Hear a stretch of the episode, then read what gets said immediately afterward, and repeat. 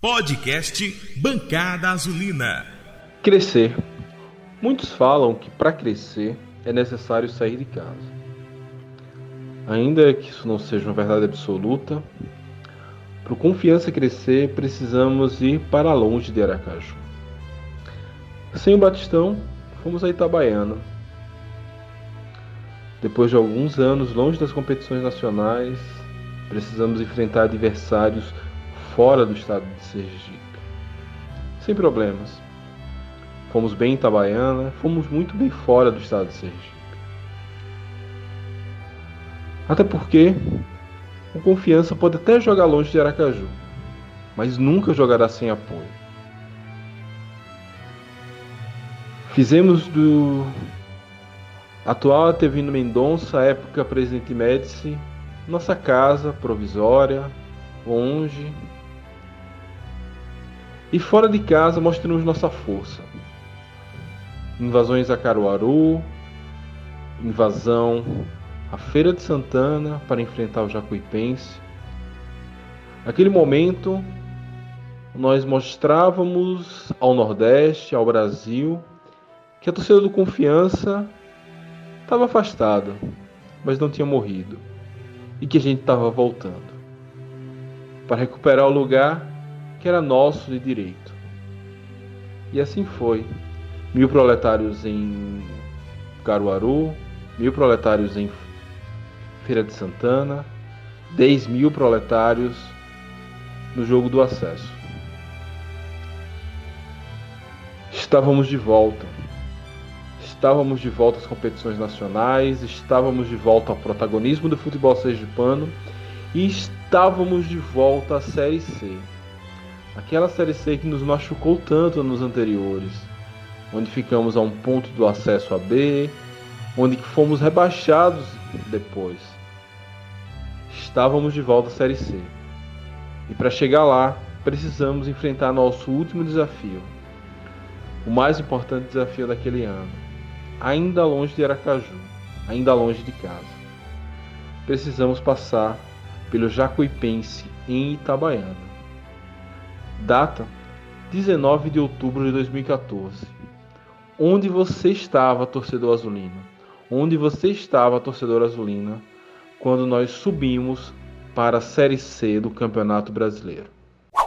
Salve, salve, torcida azulina! Meu nome é Mike Gabriel e sejam muito bem-vindos ao Bancada Retrô número 2, onde a gente vai falar sobre Confiança Zero, Jacuipense Zero jogo que nos garantiu o retorno à Série C, o primeiro acesso de um clube sergipano dentro de campo é, e garantiu que o Confiança voltasse de vez e se figurasse entre os maiores clubes do Nordeste e dentre aqueles maiores clubes do Brasil.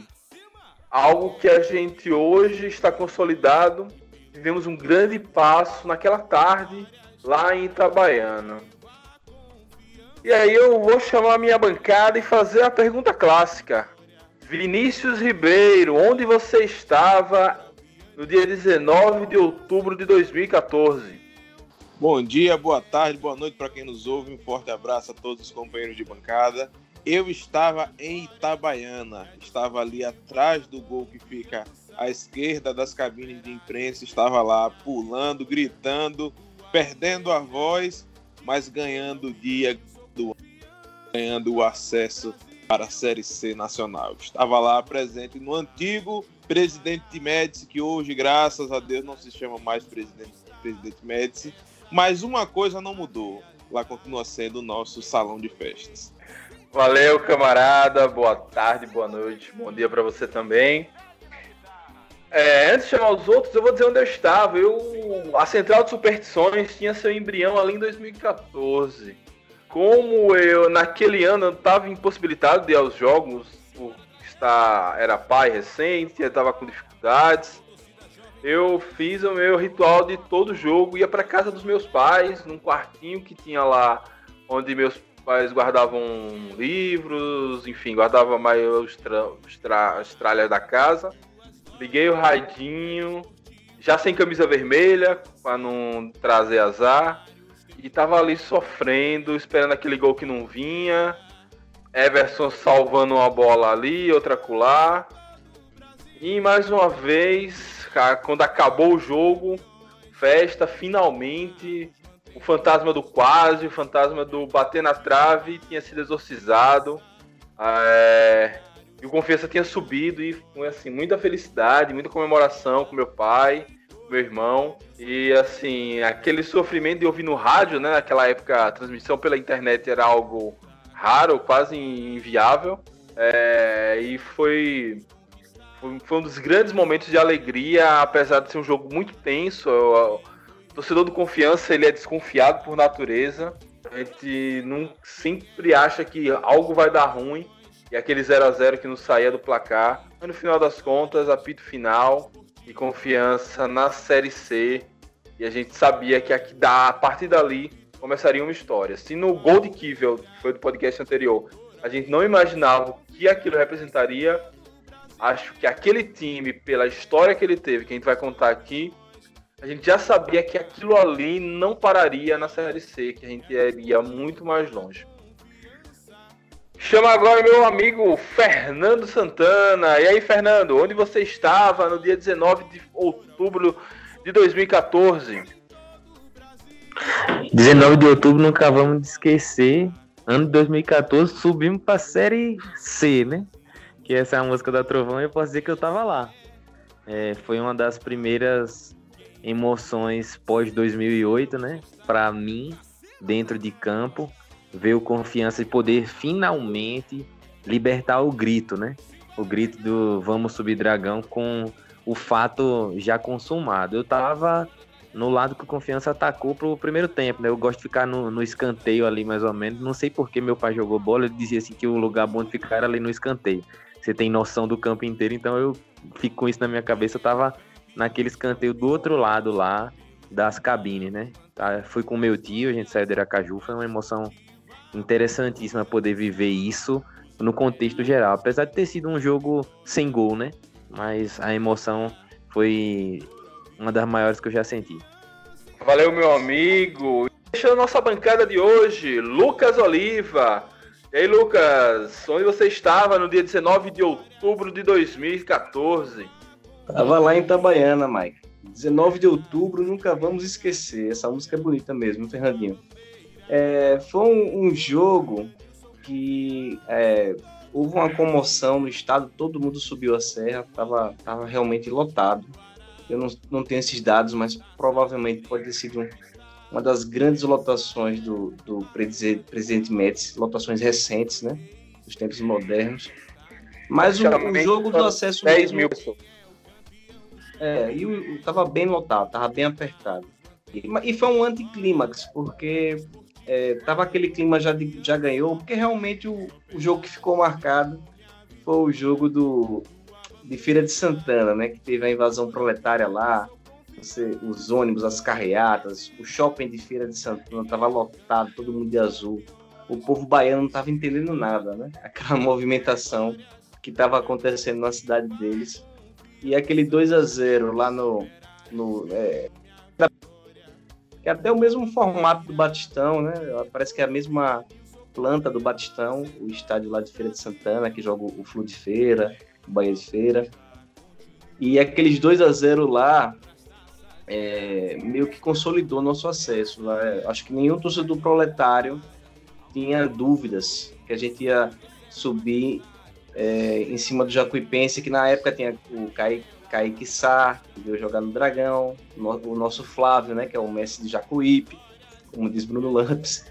Mas esse o 0 a 0 é aquele negócio, tava todo mundo esperando uma goleada, no final não saiu gol nenhum, foi 0 a 0 um anticlímax geral, mas pouco importava, né? O que importava mesmo era o acesso e estava concretizado. A emoção foi enorme e ver aquele time ali comandado por Geraldo, por Betinho, Kivel, né? Richardson, Ederson, Valdo. Esse time aí que até hoje a gente fica aquele gostinho, podia ter sido campeão brasileiro de 2014. Né? Beleza, meu amigo. É, e vamos falar da campanha, né? O jogo, a gente vai falar desse jogo, mas como o próprio Lucas falou, o jogo do acesso mesmo foi o jogo anterior.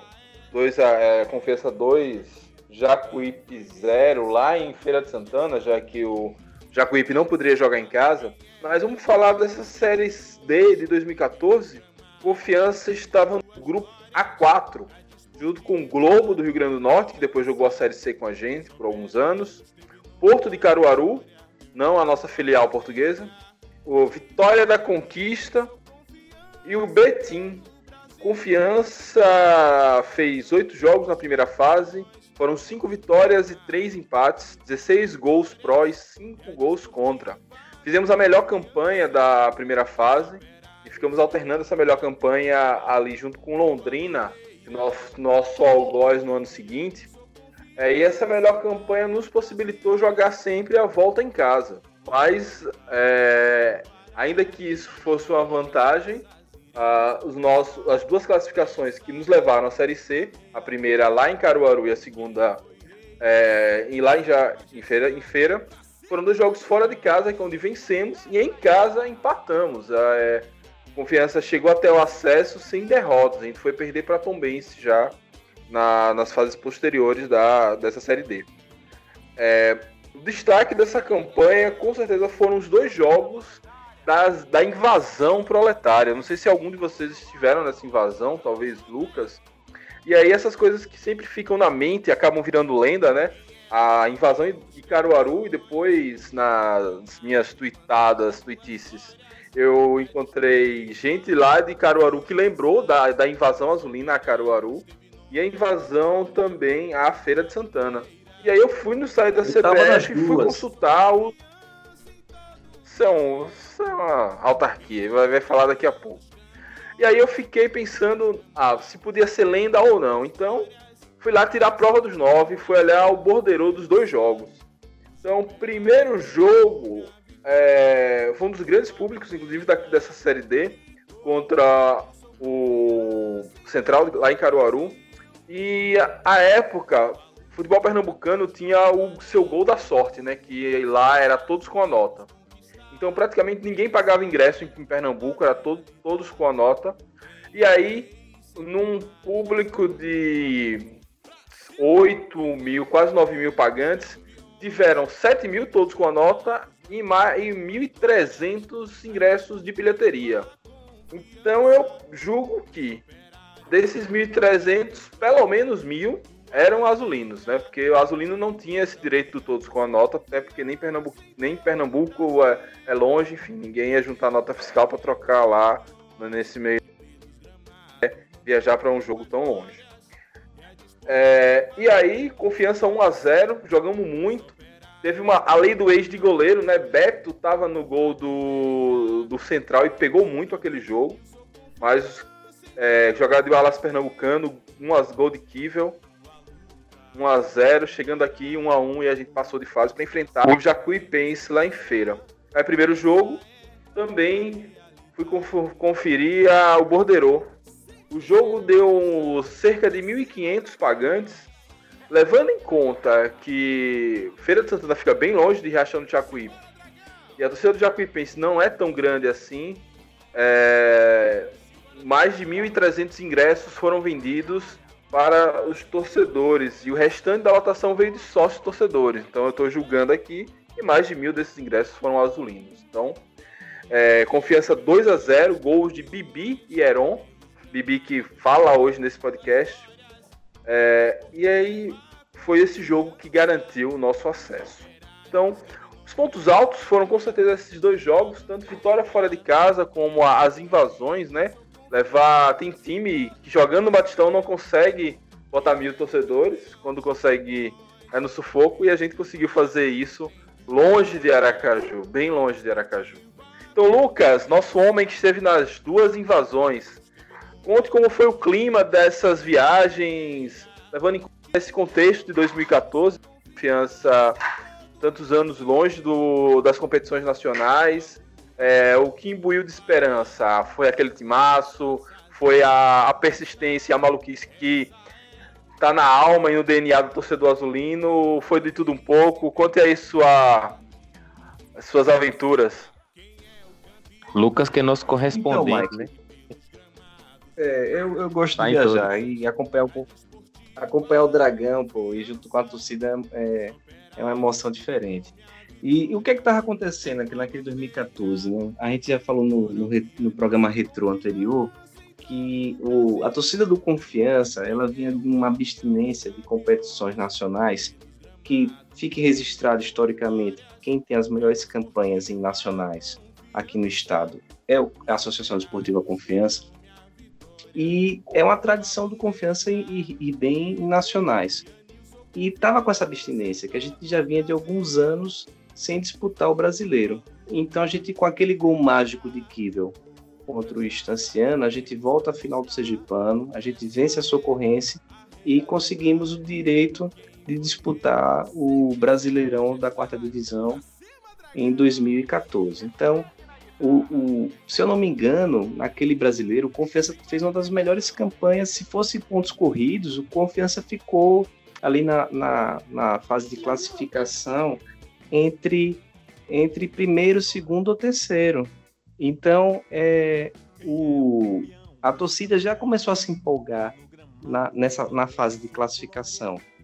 E quando começou a, o mata-mata, ninguém pensou duas vezes para pegar a BR e seguir o time. Então, realmente houve essa, essa invasão em Caruaru, que eu lembro bem, depois do jogo, a gente saindo pelas avenidas principais ali, que o, que o estádio de Caruaru fica bem perto de um, de um shopping, de frente, de frente com um shopping. Até um estádio interessante que toda a parte de baixo o Central aluga, como se fosse uma galeria, né? E tem essa renda fixa, né, para o clube. E, e os pernambucanos achando interessante aquilo ali, né? É, e foram dois jogos em Caruaru, duas invasões, né? Uma vez a torcida do Confiança ficou no fundo do gol, que Leandro Kivel faz um gol lá, na, embaixo, na, na, pequena área ali, e da outra vez eles colocaram a torcida do centralizada naquela parte alta do estádio lá de Caruaru. A gente também vê o jogo lá. E em Feira de Santana também não foi diferente. É, eu me lembro bem, pô, no, no, shopping lá de feira, pô, todo mundo de azul, na praça de alimentação, e cantando hino, e fazendo a zoada. Realmente até impactante para um, um, morador desavisado, tanto de Caruaru como de Feira de Santana, ver um, um time como Confiança, que não, não tá no eixo, né? Não é, não é um, um Bahia, não é um, um Flamengo, mas de onde brotou tanto o torcedor assim? E você mostra a fidelidade e a força de uma torcida é, numas viagens dessas. E como eu também converso muito com amigos proletários, a torcida do Confiança é sensacional fora de casa. Canta o jogo todo. A gente viu agora na Fonte Nova, né? Parece que só vai os caveira, né? Quem tá com sangue no olho mesmo para cantar o jogo todo e fazer a, a festa. É, é, realmente é muito emocionante, Mike. Valeu, camarada. Belo relato. Vinícius, meu querido, vamos relembrar aquele time. É com certeza um dos melhores times que a gente viu jogar. É, diga aí seus destaques daquele time, se é, se é que é possível nomear aí, numa, na duração desse podcast tanto jogador bom que jogou naquele, naquele time em 2014. Eu acho que é, aquele time tinha é, destaques importantes. Eu acho que Leandro Kivel, é, Bibi, Everton Santos, é, o goleiro, eu acho que o principal destaque daquele time, né, apesar de ser um grande time, o principal destaque daquele time figurava entre a, a, a, as três balizas. Era o nosso nosso goleiro, nosso paredão. Acho que Everson veio para cá desacreditado, alguns setores da torcida questionavam a vida de Everton. É, aquele, aquele velho discurso de é mais um refúgio, aqui é destino de mais um refúgio, que não vai dar certo. E aí Everson chega e fecha o gol. Então acho que o principal destaque daquele time, que era um grande time, né? Tinha aí, tinha Valdo na zaga, Heron ainda em grande fase, tem as laterais com, com Glauber, com com Altemar, tinha Pedrinho ainda também. É, então, eu acho que era um grande time, sabe, Mike? Eu acho que a gente não subiu à toa, a gente não subiu porque a torcida, simplesmente porque a torcida incentivou. Acho que a torcida foi um, um fator preponderante para o nosso sucesso, mas eu acho que também tudo aconteceu, toda a empolga, empolgação da torcida se deu também por conta do time que a gente montou para aquela feita. Né? Era um grande time, era um time que, que fazia gosto ver jogar. Né? Então, é, é, a gente fez grandes apresentações, como o, o, o 5 a 1 lá, lá em Itabaiana, né, que fez com que a torcida de fato fiz, é, tivesse essa empolgação. Mas era um grande time de fato. Acho que, que, que Everson era o grande destaque, mas tínhamos Everton Santos já ali aparecendo, despontando né, no, no Dragão, vindo do, do finado River Plate. Quando a gente fala finado, lembra logo da linha do trem, mas era o River Plate, outro finado. E aí tínhamos Leandro Kivel, tínhamos Bibi, né? É, tínhamos Glauber na, na, lateral direita. Nós tínhamos no banco Jailton, que quando entrava, entrava muito bem naquele time. Então, é, era, um, era um timaço. Era um timaço para o que se apresentava a Série D naquele ano. Era um timaço, era uma verdadeira seleção azulina. Então, é, a gente fica aqui ponderando sobre os destaques, a gente vai passar muito tempo, né? Então, para mim, eu acho que os principais destaques daquele time, né, eram o, o goleiro, né, o nosso Everson, que por onde passa fala da história que teve aqui conosco, é, e, e, o ataque, o nosso ataque era muito positivo. Eu acho que, que Leandro Kiva e Bibi foram muito decisivos naquele ano. Bibi fez o gol do acesso, né? Porque o primeiro jogo foi 2 a 0 o segundo gol foi de Bibi e o segundo jogo foi 0 a 0 então o gol do acesso é de Bibionel Messi. Né? Kivel fez o gol, o gol que, que, que, garantiu a vitória lá contra o Central, né? 1 a 0 Acho que é fundamental. Mais um gol importante, mais um gol fundamental na nossa história. Né? Então esses três, para mim, são, na minha opinião, são os principais nomes né, daquele grande elenco, daquele grande filme. Ô, Mike, Valeu, camarada. É, Fala, Lucas. É, eu queria ressaltar também a importância de Geraldo. Né? Geraldo que era esse esse centro gravitacional, o time orbitava é, ao redor dessa liderança, né? G10 realmente foi fundamental durante todo aquele ano. É, parece que teve um momento que que faltou salário, faltou pagar salário, faltou pagar, faltou dinheiro. Um time de quarta divisão isso é muito comum e ele segurou o grupo ali coeso, com ele, o professor Betinho também, né? Com o discurso e, e os jogadores mantiveram a pegada. Uma pena que depois de confirmar o acesso, a gente pegou o Tom Bense de Minas Gerais, fizemos um grande primeiro tempo lá em, em Tombos. Parece que Kivel perdeu um gol, ia ser 1 a 0 lá naquele primeiro tempo. E depois, no segundo tempo, o time desanda e a gente não consegue reverter o placar aqui aqui em Sergipe, no nosso estado. Foi uma grande pena, viu? E talvez até alguns dizem que a diretoria prometeu um dinheiro pelo acesso e talvez depois não, não, não honrou e o time pode ter desandado logo após a confirmação do acesso. Mas isso aí é assunto de bastidor, a gente nunca vai saber o que realmente aconteceu. Uma pena que a gente poderia ter uma estrela de um, nacion, de um nacional na, no manto proletário.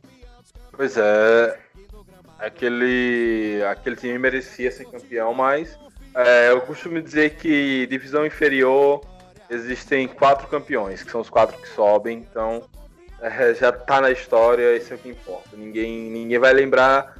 Se a gente fosse campeão, a gente ia sempre relembrar esse jogo contra Jacuipense, 10 mil proletários lá em Itabaiana que propriamente o gol do jogo do título.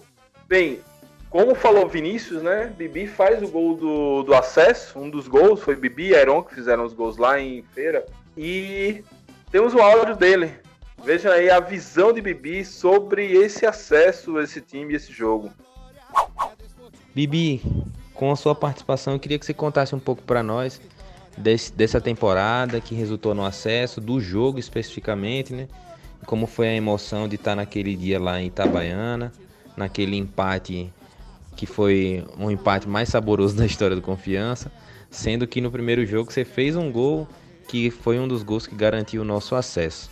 Fale aí para nós um pouco dessa sensação da preparação, de como o time estava, se o time estava confiante no acesso, como é que foi essa semana de preparação e um pouco dessa temporada. Alô, bancada azulina.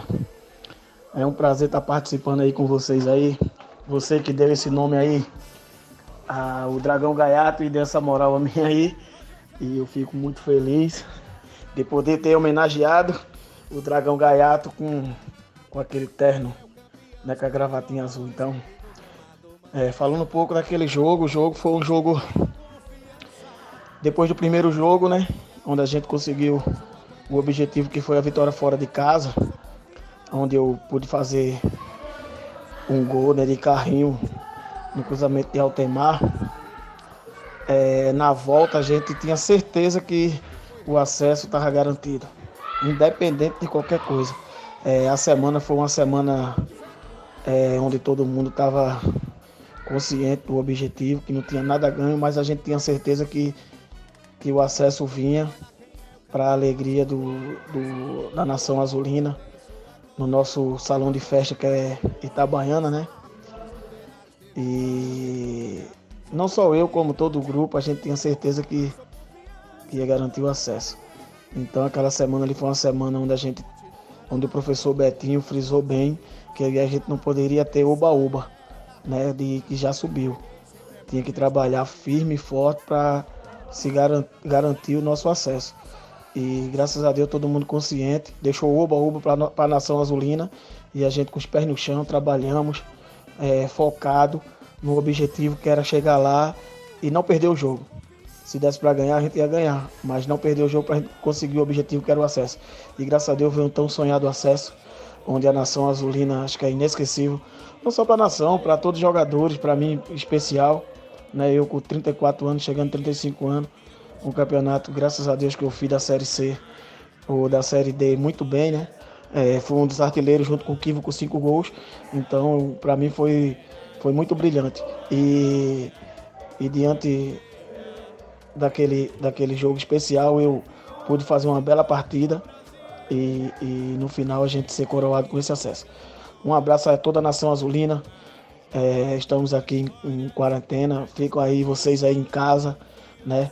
porque não é brincadeira não esse vírus.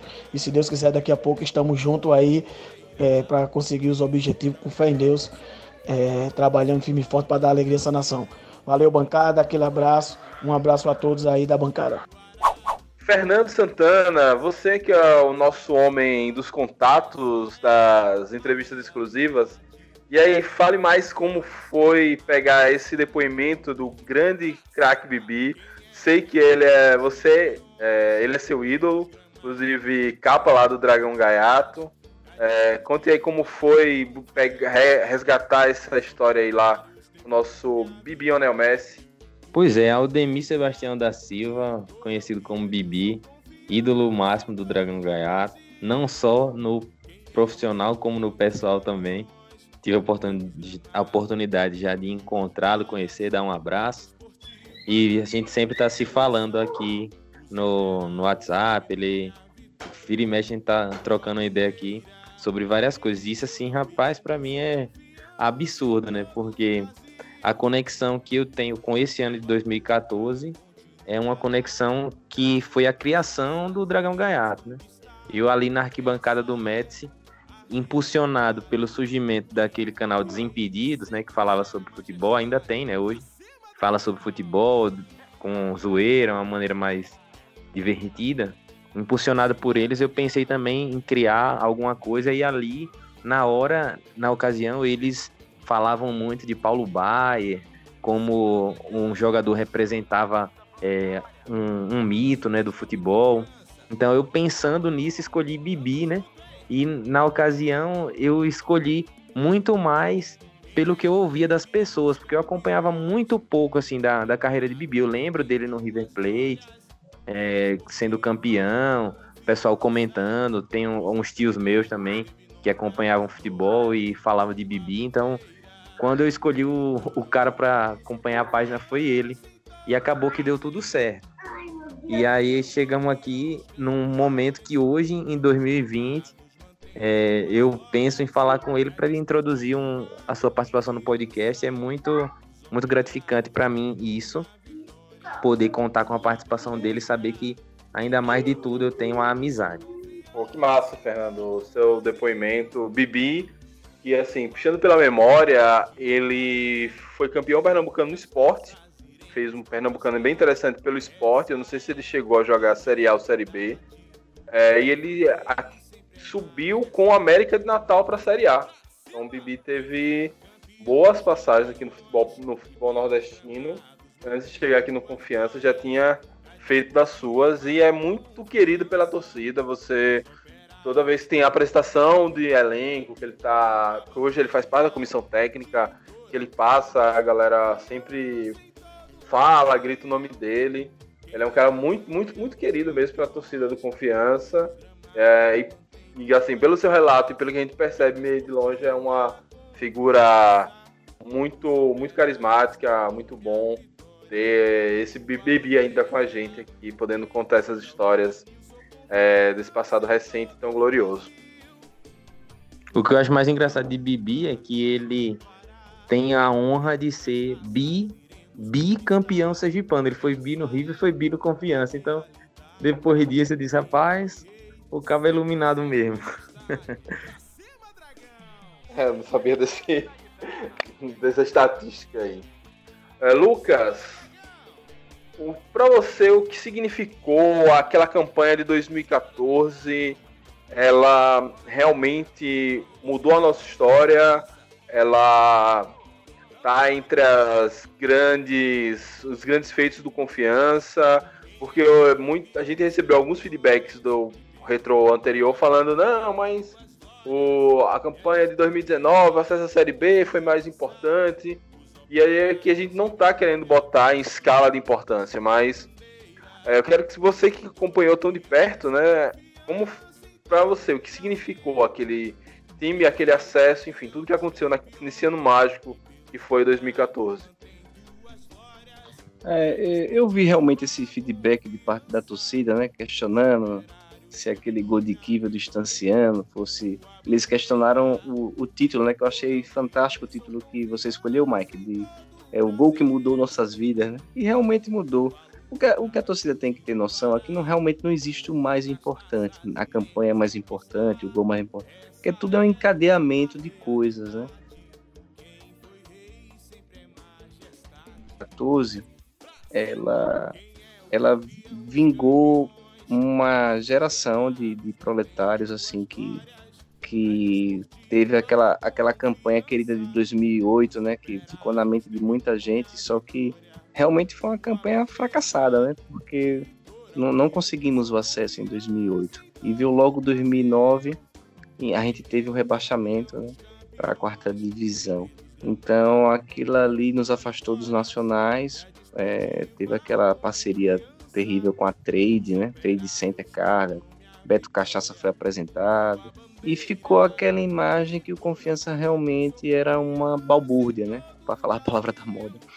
E 2014, com a gestão Luiz Roberto, com o retorno de, de Geraldo para ser campeão, para concretizar o acesso, com a escolha de um, um técnico é, relativamente diferente do que rolava por aqui, trazer um cara diferente, aquele time com, com grandes craques, né, que hoje estão brilham no cenário nacional, como Everson, Valdo, Richardson, e aquela sensação que poderíamos ter sido campeões nacionais. Então ficou é, 2014, além de concretizar o acesso, ficou aquela sensação de que o Confiança realmente poderia chegar. E realmente chegou, tanto que hoje somos Série B. É, com a campanha de 2019, pode até rolar um, um retrô mais recente, né? Para a gente fazer essa campanha do ano passado. Mas acho que foi isso que representou. Acho que lavou a alma de muita gente.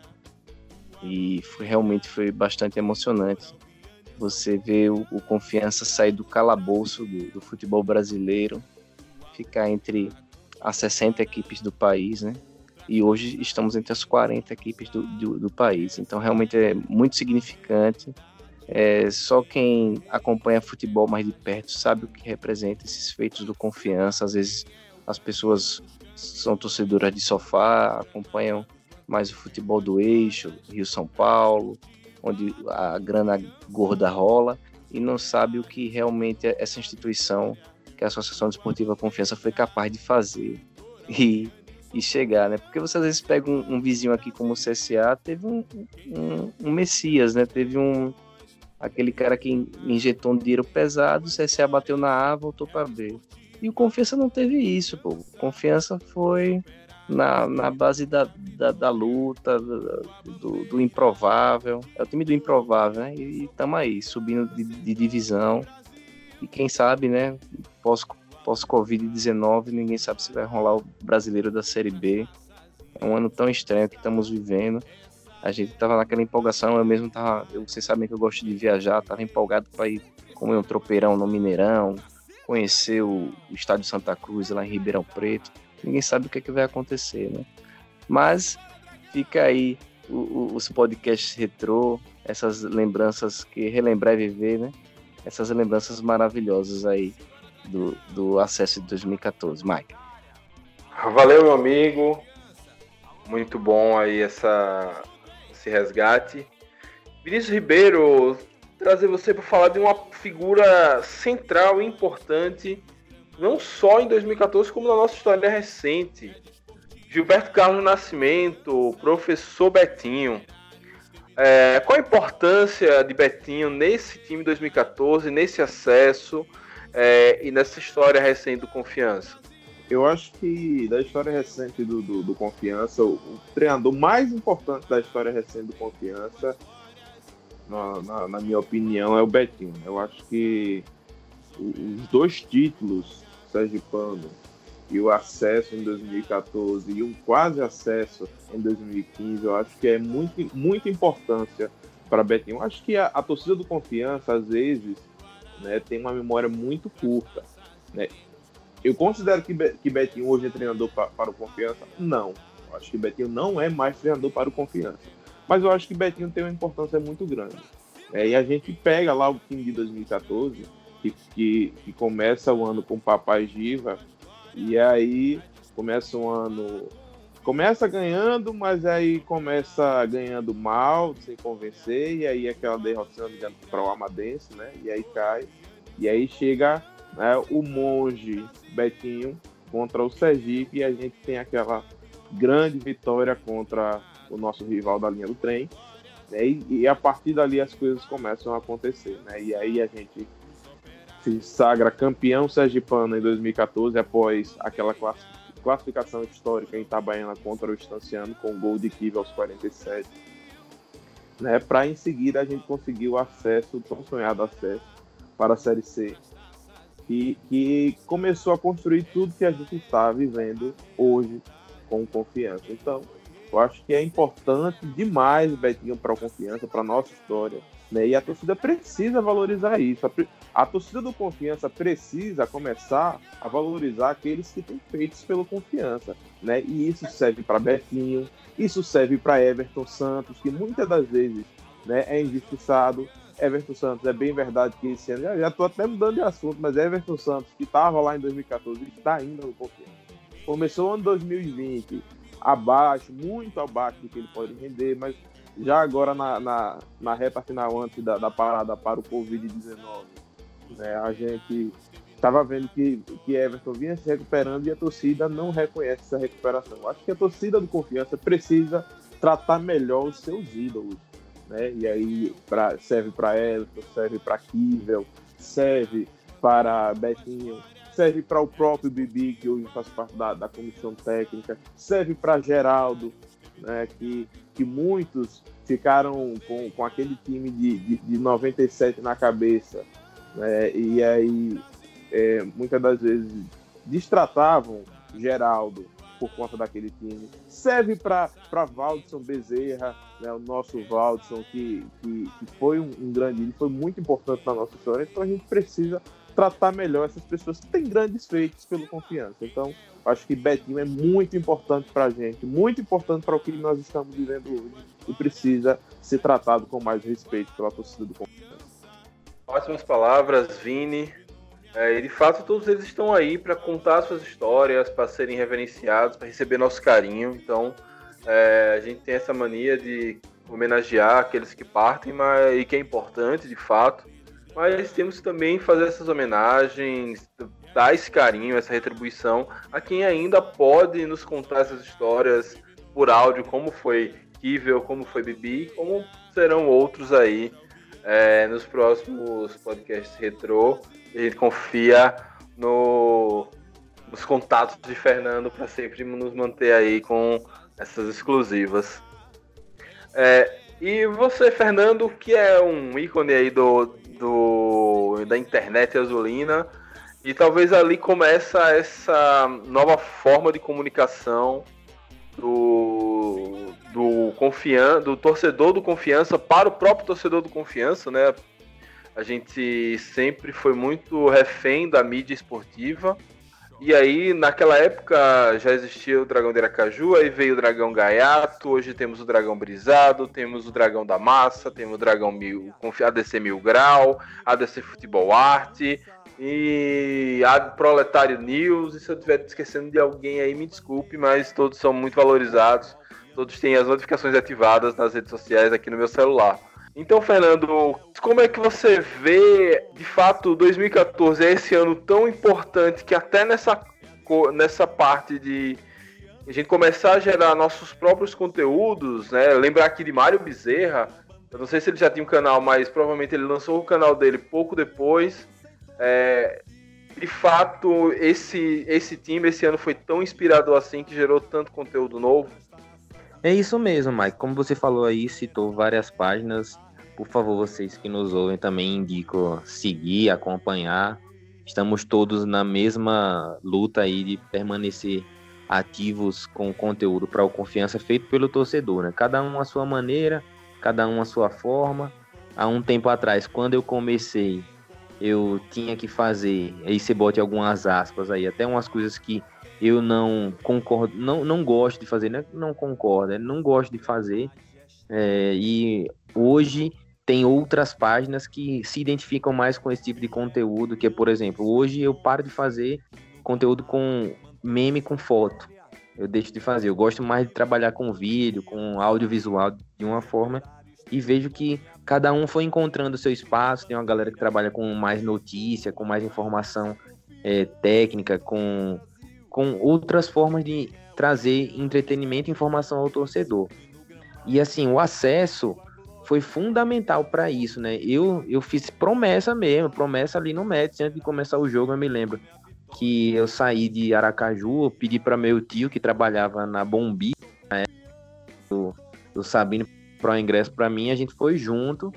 Meu tio Milton, um abraço para ele, que é azulino como eu, assim, e gosta de ir pro campo como eu, é a minha referência para ir pro estádio. Ele comprou o ingresso, a gente foi lá para Itabaiana, e chegando, assim, era aquela sensação de várzea mesmo. Até chequei aqui, só desfocando um pouquinho do assunto, chequei aqui no, na, no site da CBF, o público tá 5.100 pessoas, no Globoesporte.com tá 7 mil pessoas, 2 mil sócios. Era, qual era o público naquela tarde no, no Médici, porque gente, tinha muita gente, eu me lembro do caos para chegar e para entrar, e ali quando eu consegui me acomodar, é, eu disse assim, rapaz, se o confiança subir, eu vou começar a fazer uma página aqui e vou me dedicar. E aí, assim, também com a dedicação na página, eu comecei a me dedicar mais como torcedor e vi a importância disso, né? Depois, com a página, vendo algumas pessoas é, aparecendo, com o time indo bem. A campanha de 2015 foi fundamental para consolidar né, o torcedor azulino, manter esse, essa empolgação lá em cima. E aí outras páginas foram surgindo, a galera foi chegando. E essa campanha agora desse acesso, 2019, também foi fundamental para que outras pessoas deixem de ser torcedor modinha, torcedor de sofá sejam mistos e passem também a fazer promessas, a se dedicar ao confiança, assim como eu. E aí, assim, foi uma coisa que deu tudo certo porque também era um momento da internet, né? Assim, as pessoas estavam começando a aceitar um pouco mais esse conteúdo, as páginas. Eu me lembro muito, até hoje existe lá o Corinthians Mil Grau, que é o cara que faz conteúdo em vídeo pra caramba pro Corinthians, que foi fazia os gols da zoeira com a voz do Google que hoje o nosso ADC Mil Grau também faz, né? Pegando a referência. Então é, é algo que a galera começou a consumir esse conteúdo e foi sendo estimulado a as pessoas continuarem é, querendo produzir conteúdo também. Então todo torcedor viu, caramba, eu também posso ter, também posso produzir, também posso fazer alguma coisa para colaborar com confiança ou com o meu time a minha maneira. E eu, essa foi a minha maneira que eu encontrei. E hoje, assim, é, somos muitos, mas ainda podemos ser mais. Então, você que nos ouve aí, que está na dúvida, não pense não. Comece, comece a produzir. Seja daquilo que você gosta, com texto, com vídeo, com áudio, com foto. É a hora da gente começar a deixar cada vez mais ativo o torcedor do Confiança nas redes sociais. Beleza, meu amigo? Então, vamos aí para os finalmente. Lucas Oliva, é, Vini precisou sair, se ausentar mais cedo. Sua mensagem final, a gente até falou pouco do jogo em si, né? Porque, na verdade, o que mais importava era, foi o resultado e o contexto. O jogo em si não foi lá um grande jogo que no, nos faça lembrar, né? Tivemos até mais volume que o, que o Jacuipense, mas também não foi nada demais. Também não sofremos muito. Mas sua palavra final para resumir aí essa. Não dá pra falar de trilogia, porque não é só uma bilogia aí de 2014. Falamos no, no, no retro número 1 um do Gold Kivel, agora falamos do acesso, da campanha como um todo, mas fundamentalmente daquele jogo contra o Jacuipense. Aí sua despedida e pincelada final sobre esse ano mágico. Lucas, só te interrompendo rapidinho, é, eu acho que a gente poderia, Mike, encerrar agora também falando do, da festa, né? Do momento de que acaba o jogo, que volta para Aracaju, que o torcedor liberta o grito, como foi a festa de cada um. E Lucas, com certeza, eu imagino como é que foi a festa dele. Sim, sim. boa, boa, boa. 2014, ele representou que, é, como eu já falei aqui, tudo era possível pelo pro confiança. E todo esse momento que a gente está vivendo de Série B agora, que a gente nem, nem começou a jogar Série B ainda, mas é, tudo está no que representa 2014, né? A, a volta, Fernando, de Itabaiana foi a base de, de muita cerveja, né? Eu lembro que os carros começaram a, a perfilar ali na, ao redor do, da Petrobras, ali, a sede da Petrobras ali na Rua Acre, e trio elétrico, a gente rodou a cidade toda, lembro lembro da Francisco Porto, toda lotada de carro, a torcida saía dos carros, fazia festa, a Francisco Porto toda lotada, e a festa foi até a Zona Norte, até o bairro Industrial, uma grande festa, e aquela concretização de que é, esse sonho proletário de um, um, clube reconhecido nacionalmente, tudo isso era possível. Então, tudo isso veio de 2014. E hoje estamos vivendo isso, né? Ainda nem começamos a viver, né? Porque a Série B 2020 nem começou e ninguém sabe se vai começar. Mas no mais, mandar um abraço para toda a massa proletária que deve estar com a saudade danada de Batistão, tomar aquela cervejinha, comer aquele espetinho, e encontrar com os amigos de bancada, que eu tô com, morrendo de saudade. Tomara que esses momentos de, de transmissibilidade, de vírus passem e a gente volte a frequentar os estádios e ver nosso dragão, que é a nossa grande paixão. Abraço, Mike. Abraço, Fernandinho. Boa semana para todos. Abraço, Lucas. Fernando, você que esteve lá também, seu relato da festa, da volta, enfim, do êxtase que foi o nosso, agora podemos dizer, o nosso primeiro acesso. Pois é, exatamente isso, assim, eu me lembro da volta quando o jogo terminou, assim, a volta olímpica, eu ali olhando para o campo, a galera comemorando, é, fizeram aquela volta lá com, com a faixa, os caras tudo com a camisa já do acesso, bem cena tradicional do futebol, né, quando um clube sobe. E aí um fato que eu tenho na minha memória muito forte é na volta, na saída de Itabaiana, aquele engarrafamento monstruoso, né? Que eu pensei assim, meu irmão, a gente vai de engarrafamento até Aracaju, velho. Fiquei com aquela sensação de que aquele engarrafamento tava saindo de Itabaiana até Aracaju, de carro parado, um atrás do outro. Mas ali foi, foi um caos para sair, mas depois a gente conseguiu chegar, a, a pista melhorou um pouquinho, a gente conseguiu chegar e aí a festa foi só felicidade mesmo.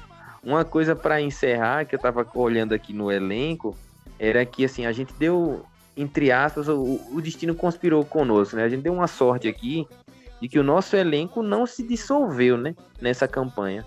E a gente chegou no, no jogo do acesso com força máxima, né? Chegamos com força máxima, isso foi fundamental para a gente também conseguir o acesso, né? Muitas vezes, como aconteceu depois em outros anos, o Ceará vinha e pegava os nossos melhores jogadores Nesse ano a gente conseguiu manter. Então, assim, esse ano de 2014 foi especial para o Confiança, para mim também, para o Dragão ganhar, de certa forma. E assim, eu não tenho, não tenho nem palavras para explicar mais do que a sensação de libertação, sabe? Para mim é a palavra que resume isso tudo. Depois o grito, o grito de libertação, né, do acesso que o dragão subiu. E agora é continuar mantendo essa essa serenidade dentro da, da parte administrativa para a gente não fazer nenhuma bagunça lá e acabar é, retrocedendo, porque hoje estamos no espaço que conquistamos e merecemos estar até mais, né? O confiança do time de uma capital merece estar numa série B ou numa série A. Era realmente é, não faz sentido pensar que Aracaju, uma capital nacional, não tinha um time numa série B. É, hoje estamos aqui e vamos à luta pós-Covid-19. Vamos para cima para a gente poder fazer uma campanha muito boa na Série B também. Para cima deles, Dragão. Valeu, camarada. Nem o coronavírus vai parar o nosso crescimento, então estamos ansiosos aí. A gente já tá fazendo a conta da festa que seria estrear no nosso aniversário, mas não vai, não vai ser dessa vez, mas ainda assim é, vamos para cima nessa série B. E acho que a, a palavra que você usou, libertação, foi a melhor. Acho que aquele ano mesmo foi a libertação de muitos fantasmas, assim como foi 2001, que vai ganhar o seu retrô logo logo, assim como foi aquele gol de Divan, é, aquele 0 a 0 ou, ou, o gol de Bibi, ou o gol de Heron, escolha o que você quiser. Foi a nossa liber, segunda libertação da, daquela história recente, do bater na trave, do, do tentar ser grande, mas não conseguir. Dessa vez a gente foi, conseguimos e, igual eu falei no início, é, aquele acesso já garantia ao torcedor que de fato a gente tinha saído dos piores momentos e que a partir dali é, o céu tinha se tornado cada vez mais azul que nada pararia nosso crescimento e até agora isso está se cumprindo. Então é isso, meus amigos, minhas amigas, torcedor e torcedora proletário que chegou até aqui, muito obrigado. É, queremos agradecer a boa repercussão que teve o Retro número 1. Deixe seus comentários, suas impressões, mandem sugestões de jogos, é, áudios caso queira participar, enfim, estamos abertos aí à construção coletiva desse nosso podcast retrô nesses momentos que estamos aí longe dos estádios é, e longe até das ruas. Então, da minha parte, muito obrigado a todos. Se puderem, continuem em casa, lavem sempre as mãos. Saudações proletárias e fui!